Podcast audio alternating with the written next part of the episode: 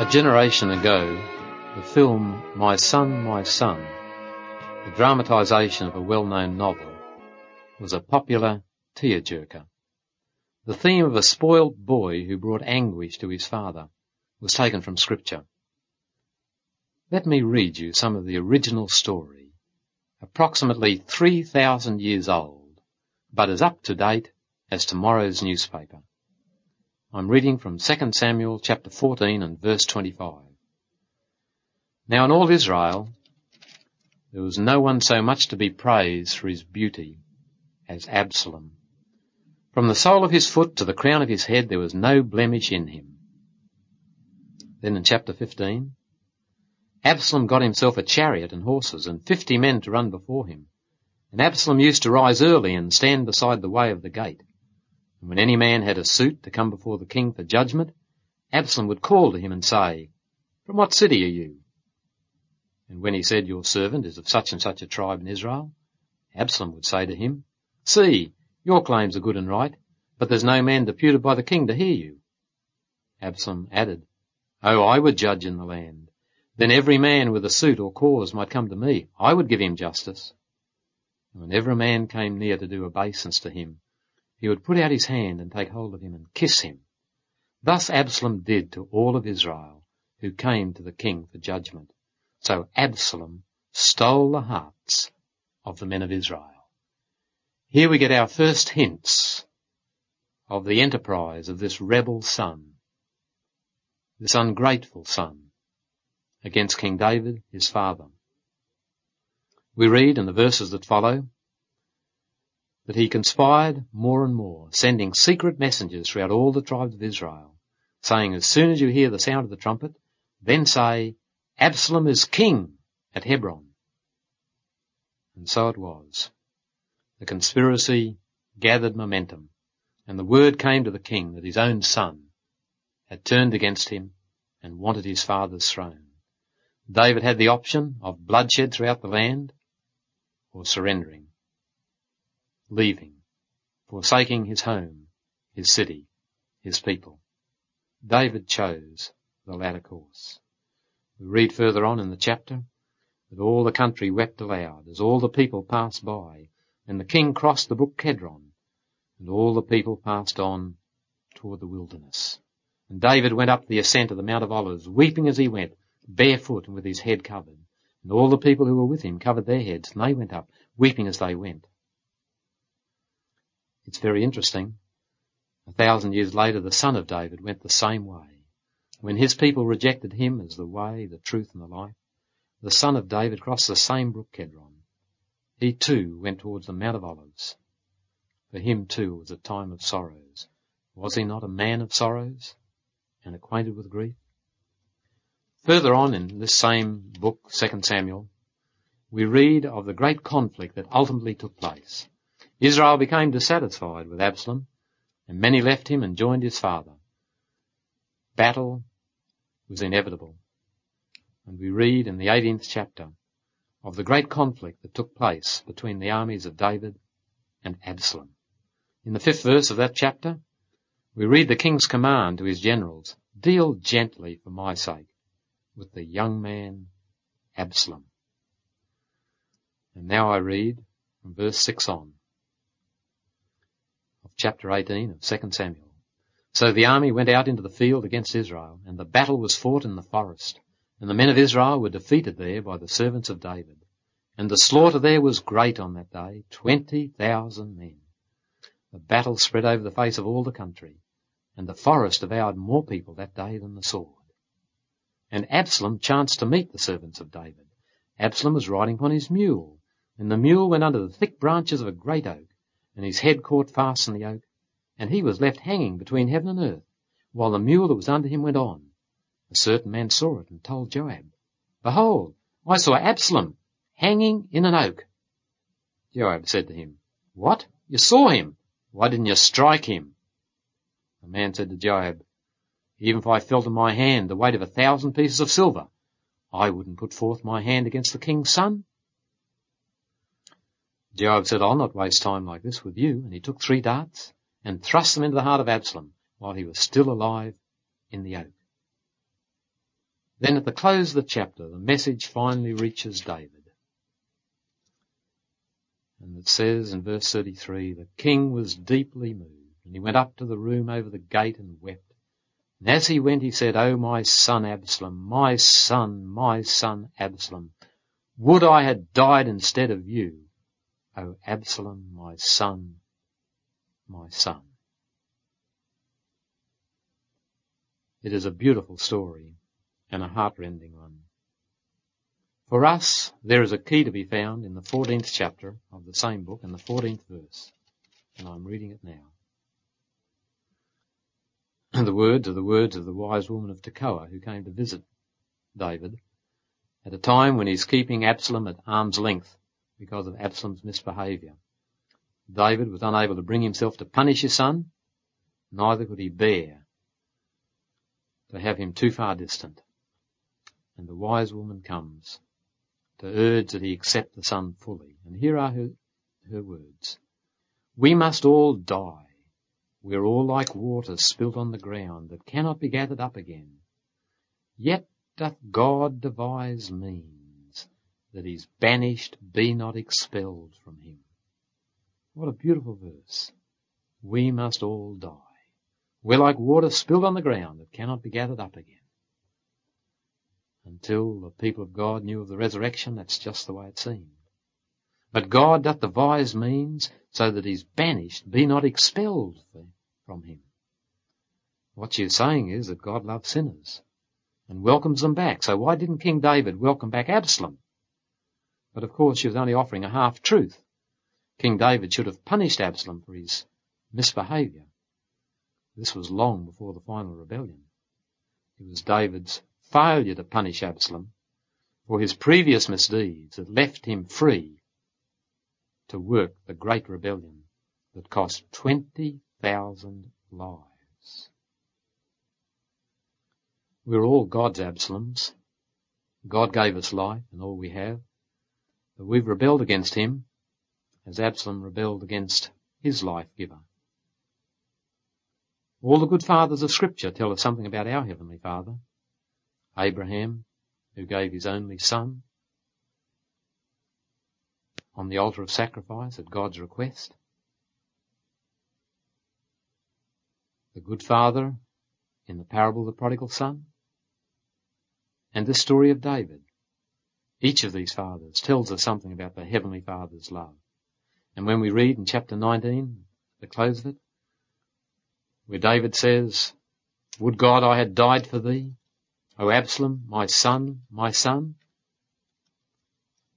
There, my friends, we see a hint of the love of God, who did die for his rebel children, who did take our place, who paid the curse, the penalty that we owed because of the violation of his law.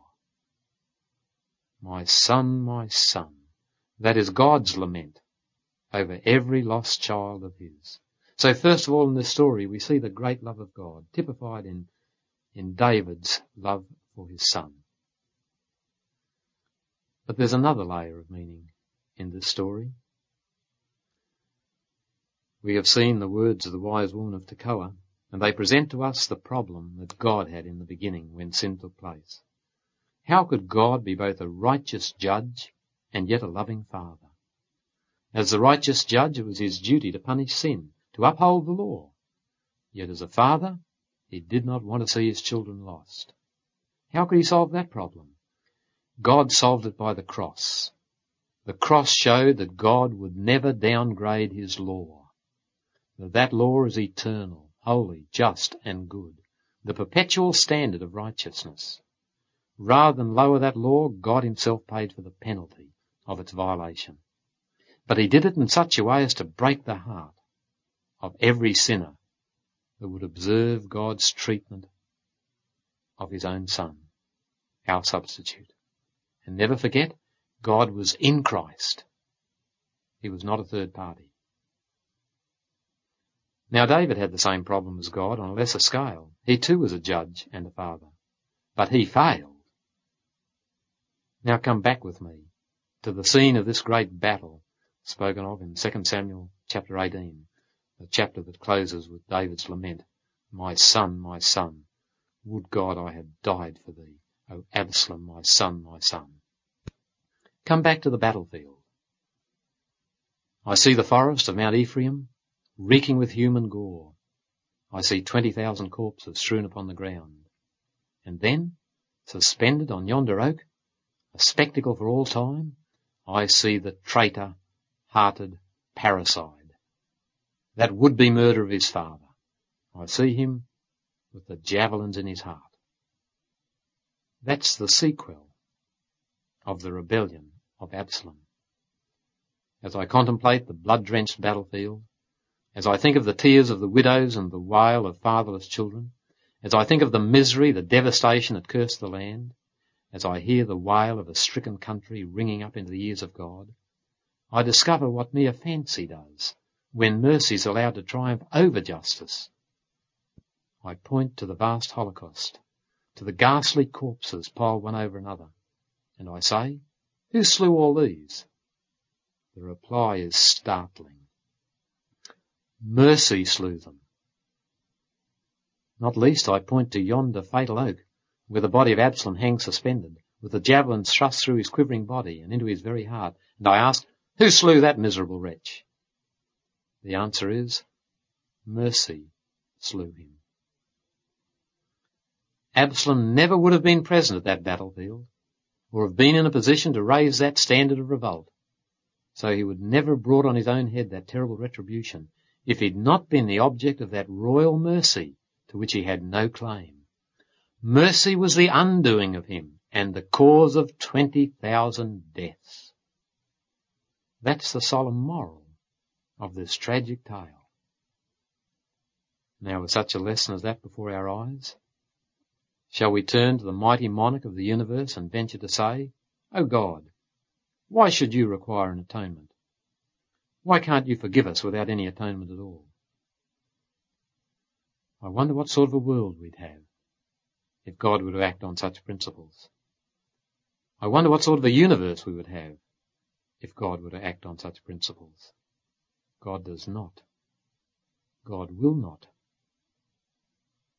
Now, I proceed to ask, what would have been needed in order that Absalom might have been brought back from his banishment without danger to his king, his country, or himself? Two things. Two things at least. First, it would have been necessary that the moral dignity and majesty of law should be vindicated in an exemplary manner. Surely no less than this was demanded by the circumstances of the case. If Absalom is to be recalled to the king's court, it must somehow or other be so arranged so that the law shall not suffer by it. That the criminal shall not be able to point to that prince and to say, ah, there is a premium upon sin. Second, but not less, it would have been necessary that a radical change should have been effected in Absalom's character, so that a repetition of such offences might have been rendered most improbable, if not impossible. But mere mercy alone did not and could not produce this. On the contrary, it might be expected to breed callousness and indifference to the threats of the law, and to dispose the pardoned culprit to think lightly of an offence that could be so readily overlooked. He was the same man morally after receiving the king's pardon as before, just as vindictive, just as ruthless, just as treacherous, just as cruel. Therefore his presence at David's court was a necessary danger to society. The results that followed are not surprising. We conclude then that these two things are necessary before the prerogative of mercy can be exercised by a sovereign wisely and well, without injury to his authority, to the state, or to the individual recipient of it. Keep these in mind, and then you'll be better able to understand the necessity of the cross. First, the vindication of the majesty of the law. Second, the complete transformation of the character of the offender. David couldn't accomplish either in this case. No human ingenuity could solve his problem. So in justice and right, there could be nothing for it but that Absalom should have remained in bonds. My friend, have you ever thought about it? The whole universe might have revolted if God had done what David did, indulged in mercy without satisfying the law. There has been popular in some religious circles a viewpoint of the atonement known as the moral influence theory. It says it wasn't necessary that Christ should die on the cross to satisfy the law, that it was only a means of showing that God loved us. This is a half truth, my friend. The cross does show God loves us. But the moral influence theory that says that death was not necessary to meet the claims of the law, that in the face of the New Testament, is a very serious charge indeed. It makes God's law dispensable. It says God was in error when at the beginning he said the wages of sin would be death. Read Genesis chapter 3. And if God's in error, he's not God. And furthermore, if the law was dispensable then, why not now? With good reason, both the Roman Catholic Church and Protestantism have rejected this theory over the centuries. This theory suggests that the main thing wrong with man is ignorance. But the Bible says the main thing wrong with man is sinfulness. Ignorance is only a part of it. God has taken care that his mercy was not bestowed promiscuously. God has taken care that his mercy should be bestowed in such a way that on the one hand, the majesty of his law and the eternal and changeless hatred of God against sin should be clearly manifested to the eyes of all, while on the other hand, the moral character of the sinner should be completely changed and revolutionized. That's what God has done. Sin is transgression, and transgression demands a penalty. Sin is guilt, and guilt demands expiation. Sin has to do with character, and character demands renewal. Sin is slavery, and slavery demands emancipation. Sin is ruin, and ruin demands rebuilding. Sin is war against Almighty God, and this demands the vindication of God's honour and, and holiness. There must be in his part no complicity with sin, no lax pardoning without sustaining the law. Just think on those things, my friend, if you want to understand the cross of Christ, if you want to be an intelligent Christian, if you want others to see the why and the how and the wherefore of Calvary and eternal life its fruit, we said that sin is transgression of the law. Now note the words of scripture. Jesus in his own self bare our sins in his own body on the tree. For him God sets forth to be a propitiation through faith in his blood, to declare his righteousness for the remission of sins that are past through the forbearance of God. There we have it. Sin is transgression of the law, but Christ has paid the penalty. He himself bore our sins in his own body on the tree. Sin is guilt. Guilt must be expiated. Scripture says the blood of Jesus Christ, his son, cleanses us from all sin. Sin involves character, the nature. The scripture says, except a man be born from above, he cannot see the kingdom of God. But if any man be in Christ, he's a new creature, a new creation. All things are passed away. Behold, all things are become new. Sin is slavery. And I read in scripture, the law of the Spirit of life in Christ Jesus has made me free from the law of sin and death. Stand fast, therefore, in the liberty wherewith Christ has made you free. Be not entangled again in the yoke of bondage. Sin is ruin, but scripture says, for this purpose the Son of God was manifested that he might destroy, that is undo, the works of the devil. And finally, sin is war against Almighty God. And God has no complicity with the enmity of the sinner against him and his government. We read in that crowning verse in the third chapter of Romans, to declare, I say, his righteousness, that he might be just, and the justifier of him that believeth in Jesus. God declares that all the great ends sought in redemption are indeed fulfilled in his plan of salvation, which revolves around the cross of Christ and the Christ of the cross. What slew Absalom? A foolish, unjust mercy. What saves modern Absaloms? The union of justice and mercy at the cross of Christ. There's yet another layer of meaning in this beautiful story. We have here an account of a beautiful son, a prince who had an ugly heart, who became a critic, a slanderer of the one who gave him life. We find him dying on a tree. Is it meant to tell us anything, my friends? Remember this Absalom is described as one being perfect in beauty, unspotted. Reminds us of the Bible's description of Lucifer. Read Ezekiel 28 or Isaiah 14. He too was perfect in beauty. But he, like Absalom, became a rebel prince, conspired against God his maker. The Bible calls him the slanderer. He's the diabolos, the devil. He slanders God. He persuades us that God doesn't love us. He persuades us that God is cruel. He fills us with fear, thinking God's going to do us harm. My friend, it's our fears that do us harm, our doubts, not our God who died for us. But Satan slandered God. He led a great rebellion in the universe. That's why this world is in chaos today. Absalom here is a symbol of him. The one who rebelled against the life giver. But do you remember that in that chapter, 18, we read about Absalom dying on a tree. Anyone that knows the New Testament realizes that this is the language used about Jesus. Him wicked hands took and hung on a tree. Cursed is everyone that hangeth on a tree. Christ died on the tree of the cross. And my friend, when Christ died on that tree, he also impaled the devil on it.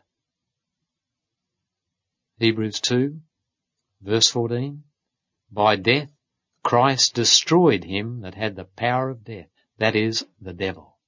When we look at Absalom on this tree, we are, we should be reminded that the world, the flesh, and the devil were all nailed to Christ's cross. He destroyed principalities and powers. He triumphed over them. He made a show of them openly. Read Colossians 2 and verse 14. They should have no power over us today. So long as we believe in God, in Christ, and the cross, sin has no dominion over us. We may make mistakes, my friends, but sin can never regain its tyrannous hold on the life while we're trusting in the cross. That cross makes us hate sin. It makes us love righteousness. It makes us love God and our fellow men. It makes us distrust ourselves. It brings forth the fruit of holiness. What a wonderful story we have here in 2 Samuel. The story of the rebel prince who represents us all as well as the first great transgressor. But I wish to close our study today by reading another passage of scripture. Isaiah 53. To that I now turn. If we want to understand how it is that God can forgive us our rebellion instead of impaling us on an eternal cross, we need to read this beautiful chapter. It really begins at the close of the previous chapter. I'm reading Isaiah 52:13 and into chapter 53. Behold my servant. He shall prosper. He shall be exalted and lifted up. He shall be very high. Many were astonished at him. His appearance was so marred beyond human semblance. His form was marred beyond that of the sons of men. He shall sprinkle many nations. Kings shall shut their mouths because of him. Who has believed what we have heard? To whom has the arm of the Lord been revealed? He grew up before him like a young plant, like a root out of dry ground. He hath no form or comeliness that we should look at him, no beauty that we should desire him. He was despised and rejected of men, a man of sorrows and acquainted with grief. And as one from whom men hide their faces, he was despised, and we esteemed him not. Surely he has borne our griefs, he has carried our sorrows, yet we esteemed him stricken, smitten by God and afflicted. But he was wounded for our transgressions, he was bruised for our iniquities, upon him was the chastisement that made us whole. With his stripes we are healed. All we like sheep have gone astray. We've turned every one to his own way, and the Lord has laid on him the iniquity of us all.